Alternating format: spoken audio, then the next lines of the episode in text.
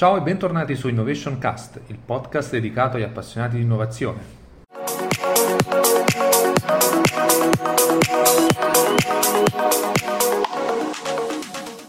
Oggi andremo a esplorare il concetto delle organizzazioni antifragili e Alessandro eh, ce, ce, lo racconterà ehm, perché ovviamente ad oggi si, si eh, si fa fatica un po' a inquadrare lo smart working, un po' perché non lo stiamo vivendo, perché è un, è un lavoro da casa eh, forzato, arresti domiciliari, quindi è molto lontano dal concetto di libertà eh, e via dicendo. E, ehm, mh, però c'è un tema fondamentale che eh, si parla sempre, sempre di, fitu- di, di futuro, si vuole innovare ma non si è disposti a cambiare e per certi versi tutto quello che sta succedendo ora eh, ci son, diciamo, eh, spinge anche a fare una riflessione nostra, cioè una sorta di, di rivincite, perché mentre prima veniamo visti come degli stregoni, ora invece abbiamo, diciamo, forse quei due avevano ragione, o comunque tante altre persone. Quindi volevo un attimo un po' un punto di vista tuo, anche sulla base di tutti gli studi che hai fatto e di quello che sta avvenendo oggi. Beh, sì, allora, eh, prima di, di andare all'oggi, ti fornisco un po', insomma, condivido anche con te un po' l'idea più generale che, che, ha, che, ha, che ha colto me quando ho cominciato a ragionare di smart working. Io di fatto, ehm, lavorando con le, con, le, con le, direzioni del personale, il tema cruciale per me sono, eh, sono le persone, da sempre, da, da quando sono, stato, cioè quando sono nato come HR dentro l'organizzazione e poi ho fatto consulenza, il, il, la mia domanda è sempre stata la stessa, quasi, è quasi una, una, domanda di natura più antropologica, no? Come fanno le persone orientate a un fine comune a utilizzare al meglio le risorse che hanno per crescere, evolvere, ehm, sostenere il loro progetto eh, e prosperare in qualche modo, no? Che è, la, è una domanda antica.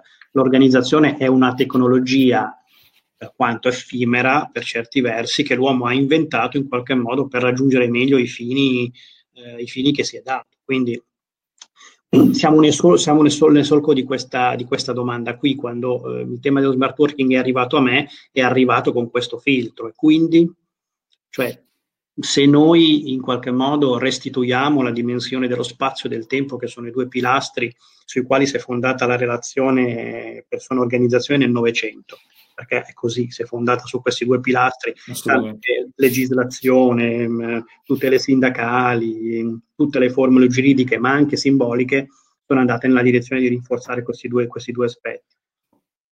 E io la prima domanda che mi sono fatto è: ma se nell'ipotesi più estrema di smart working noi restituiamo spazio e tempo come disponibilità all'individuo, che succede nella relazione fra l'organizzazione, quella che abbiamo fondato appunto in un secolo e mezzo? E, e quindi la riflessione su Smarting Up va nell'ipotesi di cominciare ad immaginare quali tipi di effetti questo, questo genera. No? Eh, li genera nel rapporto con gli ambienti fisici, eh, cosa genera nel rapporto con le competenze, con le capacità, cosa genera nelle modalità e nelle pratiche, che sono una cosa, vista da un antropologo, sono una, sono una cosa importante. Perché, Affascinante, certo. Eh sì, non è solo come lo fai, non è solo eh, che fai il vaso, è come lo fai quel vaso che è estremamente importante nei processi, nei processi umani. No? E l'altro aspetto naturalmente sono gli utensili, le tecnologie. Noi oggi quando parliamo di tecnologie pensiamo sempre solo al digitale, ma l'organizzazione è sempre stata fornita di una tecnologia. Fosse stata la carta prima, certo. il cavo dopo, il mattone, questa è un po' una metafora che usa anche nel libro, e poi dopo il digitale, questa è solo una tecnologia iper avanzata, la tecnologia del nostro tempo, ma non, di nuovo qui non cambia eh, la, l'esperienza che la persona sta facendo con, con, quello che ha intorno. Quindi poi dopo atterro poi su, come posso dire, sulle, sulla, sulla dimensione reale e che cosa vediamo insieme.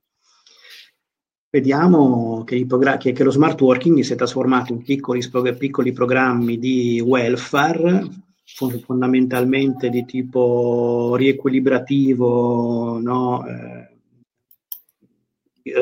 diciamo, rispetto alla dimensione dell'esperienza, dell'esperienza del lavoro, che si è fondata fondamentalmente molto spesso sullo spostare la dimensione dello spazio nel tempo da un luogo ad un altro, ma non ha, non ha, non ha veramente restituito la libertà al principio di scelta.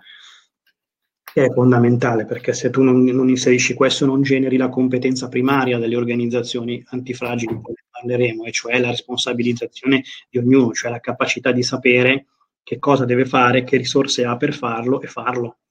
Se tu non... Infatti proprio tu chiudi il, ehm, il Smarting Up eh, facendo riferimento alle organizzazioni antifragili e un po' alla teoria di eh, Nassim Nicholas Taleb che alla fine di, di, cose un po' ne ha dette perché lui che ha parlato di Black Swan, del, del cigno nero, eh, lui il filosofo ma anche eh, alla fine saggista e ehm, ha parlato, parli appunto, fa riferimento alle organizzazioni antifragili. Che sono le organizzazioni che, mh, verso cui bisogna eh, proiettarsi, quindi che, cioè, si possano prosperare nel, nel caos, però mh, come la possiamo definire? Quali sono gli elementi poi su cui si... Eh, su cui...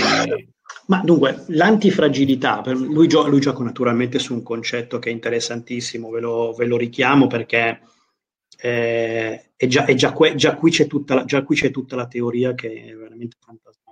No? A un certo punto lui ragiona sul principio di solidità, eh, eh, lui è anche un economista e quindi ha, ha studiato moltissimi modelli, modelli, economici, soprattutto quelli finanziari. Poi ha esteso, essendo un epistemologo mentalmente, ha esteso questa roba alla ricerca di una teoria che potesse spiegare molte dimensioni, perché l'antifragile è bello perché spiega, diciamo, eh, spiega il rapporto fra i pianeti fino a quello delle, nano, diciamo, delle nanobiologie e nanotecnologie. No? Però lui dice, la domanda che si fa è, lui dice, che cos'è che è solido? No, perché per, per un moscerino um, che va contro un vaso, il vaso è solido, ma se il vaso lo butti per terra si rompe, d'accordo? E se io eh, vengo in qualche modo investito da un aereo, penso che l'aereo è solido, ma se l'aereo cade per terra si rompe, la stessa cosa la puoi portare fino, al, fino ad un pianeta. Quindi lui dice, in realtà il concetto di solidità assoluta non esiste, esistono diversi punti di fragilità No? Ma allora se è così, qual è esattamente il contrario di fragile? Perché se non abbiamo un concetto di solido ci serve qualcos'altro. Allora, nel riguardare sostanzialmente la natura, lui l'antifragilità l'ha rinvenuta, perché l'evoluzione ci ha dotato a tutti, anche esseri umani, di elementi di antifragilità, che vuol dire fondamentalmente avere in sé eh, da una parte alcuni elementi che ti consentono di adattarti a dei fenomeni eh, esterni che sono estremamente, che sono in qualche modo dirompenti, ma nel caso dell'essere umano non solo eh, di adattarti diciamo endo, eh, eh, in modo endogeno, cioè perché ho le risorse interne, ma anche di costruirmi una serie di strumenti esterni che mi consentono di gestire la complessità, perché l'uomo questo lo fa naturalmente come, come Homo sapiens, ha imparato a fare anche questo.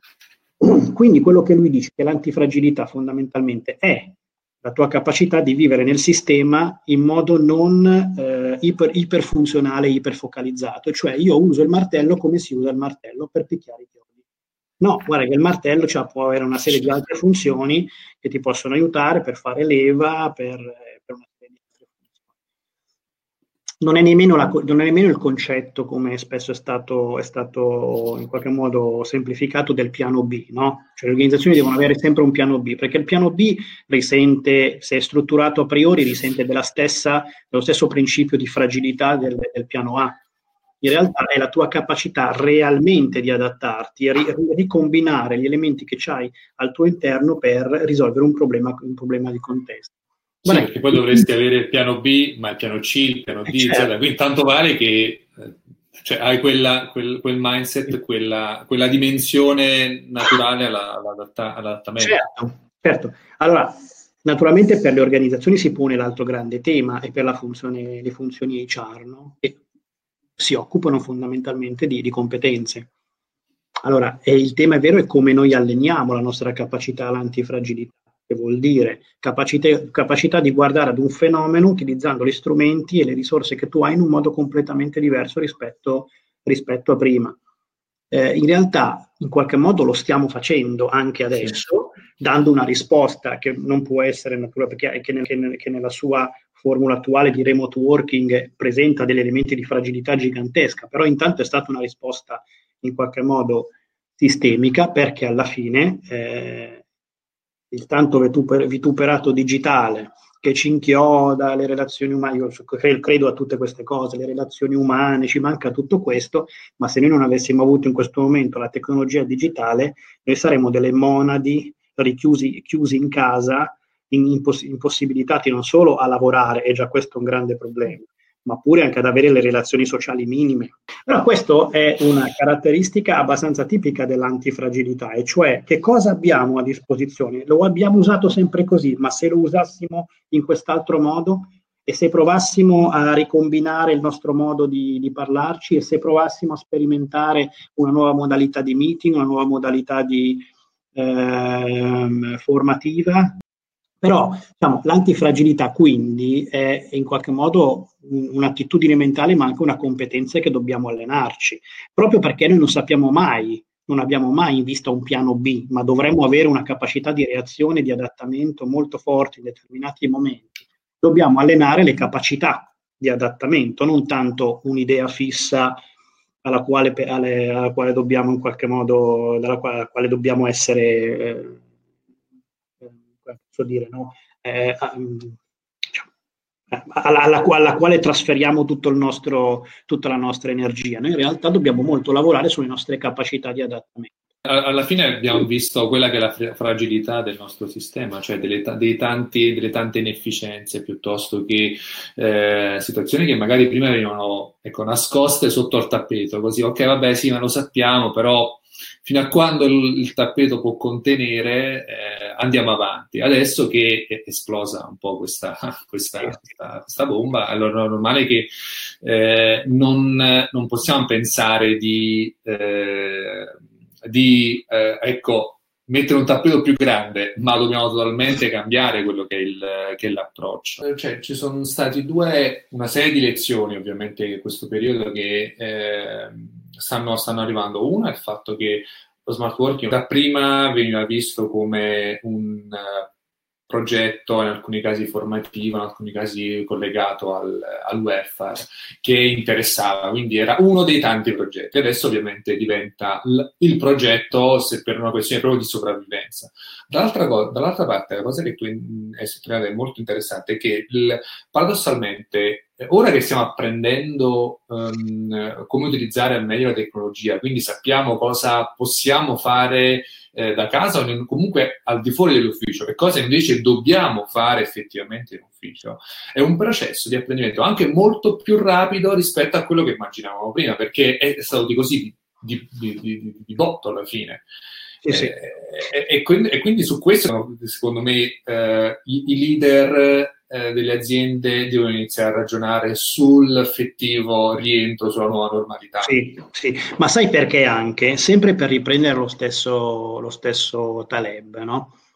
eh, lui dice l'antifragilità è peraltro una dimensione che si propina, cioè il caos, la crisi, è una dimensione che, si, eh, che è eh, evolutiva solo se si propina in piccole dosi omeopatiche al sistema a cui, a cui viene. Allora quel sistema diventa antifragile. Se tu hai dei picchi troppo potenti che superano la, tua, la capacità del sistema di riordinarsi, in realtà questo non è, questo non è possibile. Lo stiamo vedendo esattamente, la crisi, eh, crisi delle, eh, attuale che è gestita prevalentemente nel contenere il numero di casi, non è tanto in questo momento una, una crisi che agisce sulla malattia dell'individuo perché non abbiamo risorse, certo. non possiamo fare altro che assisterlo finché il suo corpo guarisce da solo, questa è la grande verità. No? Su che cosa stiamo lavorando? Sull'evitare che eh, ehm, diciamo così, la dimensione di impatto superi un certo livello oltre il quale il sistema non regge più e allora si distrugge. Lo dobbiamo tenere più basso. Questo vale sempre. Allora però io mi sono fatto una, per ogni organismo, se tu vuoi far crescere un muscolo in palestra, devi arrivare ad un peso che il tuo corpo è, è, capace di muovere, con grande fatica ma di muovere, e per il quale a fronte di questo durante la notte è capace di ristrutturare le proteine del tuo muscolo perché il giorno dopo sia in grado di raffrontare quel peso e magari un grammo in più. Se tu aumenti troppo il peso, stressi il muscolo che non cresce. Questo vale sempre nei sistemi organici in qualche modo. Allora però io, io sto pensando, eh, mi viene una domanda relativa, come mai noi non siamo completamente crollati? Non siamo crollati e ci siamo adattati solo perché le competenze erano già nel sistema. Noi non le stavamo usando. Quindi le tecnologie c'erano già, la capacità delle persone di essere efficaci anche in video c'erano già, la capacità delle persone di motivarsi e stare insieme come team anche, anche disseminati in diversi ambiti c'era. Anche la prontezza dei clienti che noi, dico in consulenza, abbiamo sempre usato come nostro, eh, la nostra scusa, eh, ma il cliente vuole che andiamo da lui. Noi stiamo lavorando tantissimo con i clienti a distanza, perché anche i clienti ormai come dire, non è più, anche per loro non è più una scelta. Sì, c'è un allineamento di quelli che sono appunto strumenti, canali.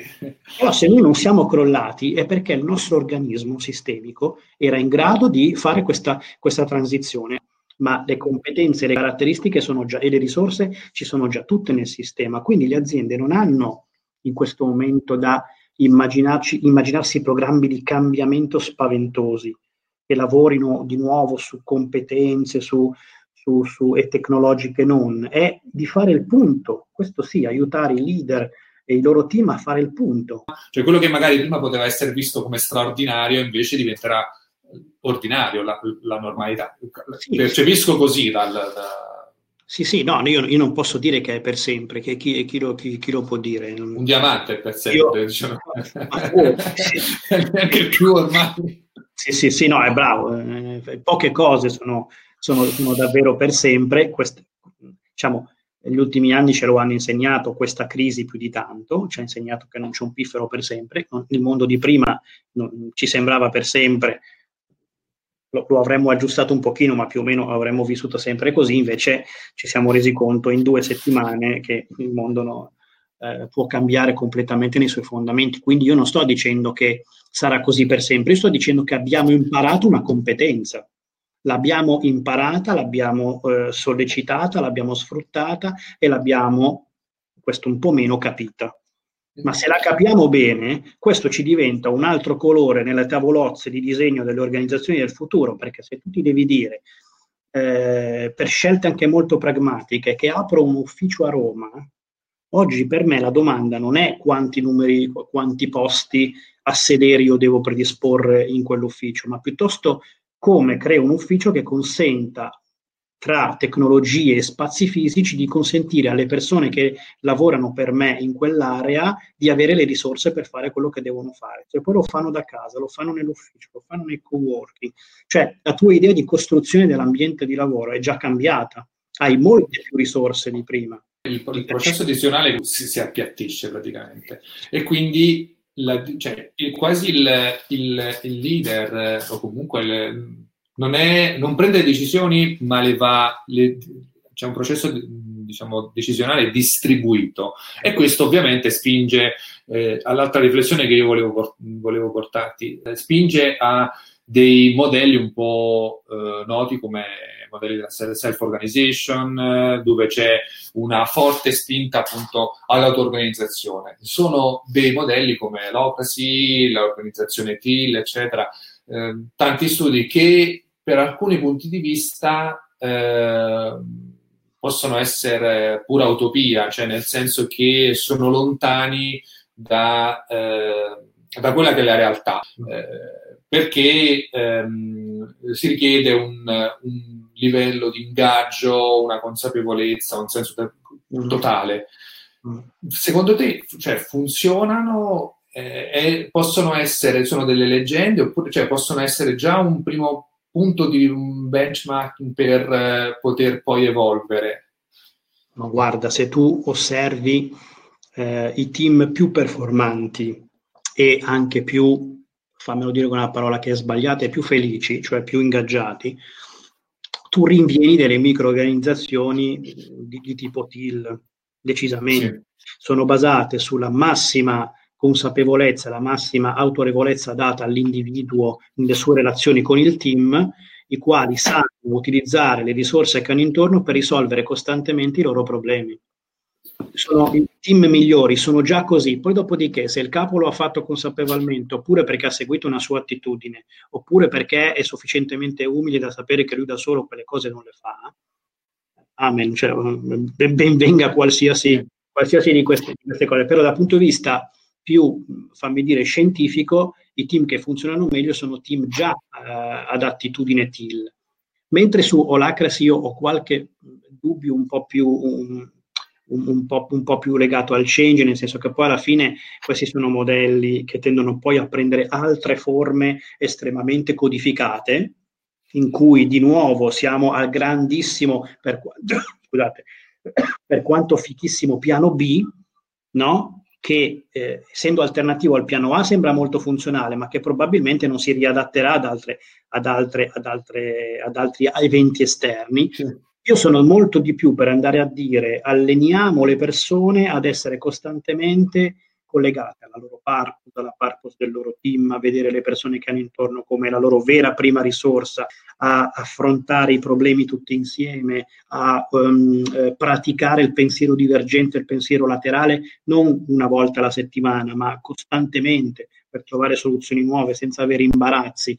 Cioè, piuttosto che disegnare diciamo, organizzazioni holacracy, tenderei a, a lavorare moltissimo con i singoli team perché eh, si orientassero ad una visione molto TIL. Adesso io la cito, non so se chi ci sta ascoltando. Sì, la, mm, diciamo per, eh, per, avere un approfondimento sul concetto di TIL Organization, c'è questo libro Reinventare le organizzazioni di Frederick Laloux che eh, appunto eh, un po' approfondisce il concetto di auto-organizzazione e, e mm, si spinge verso quello che è il concetto di, di TIL Organization. Poi mm, diciamo che potrebbe essere, adesso la comodità di, lo dico te, la comodità di stare a casa e avere libri e subito.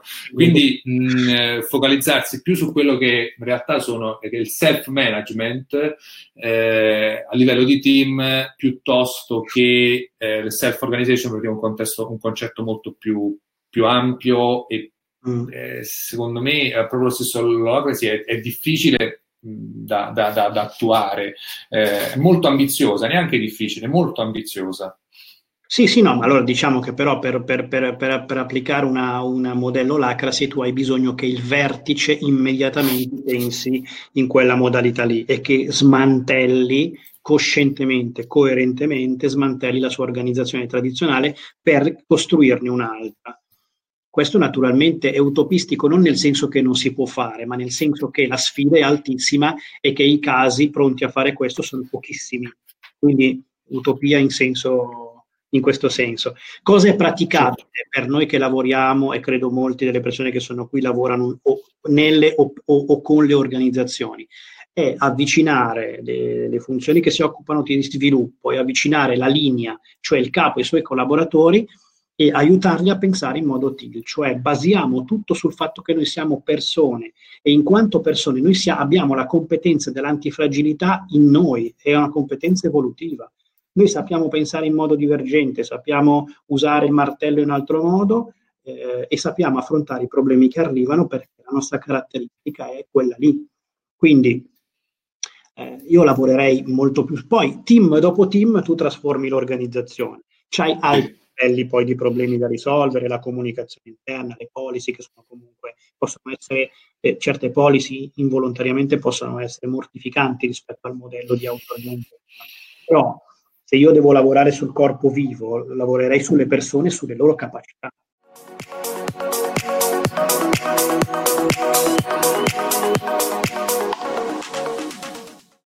Speriamo vi sia piaciuto e che vi sia stato di ispirazione. Continuate a seguire Innovation Cast.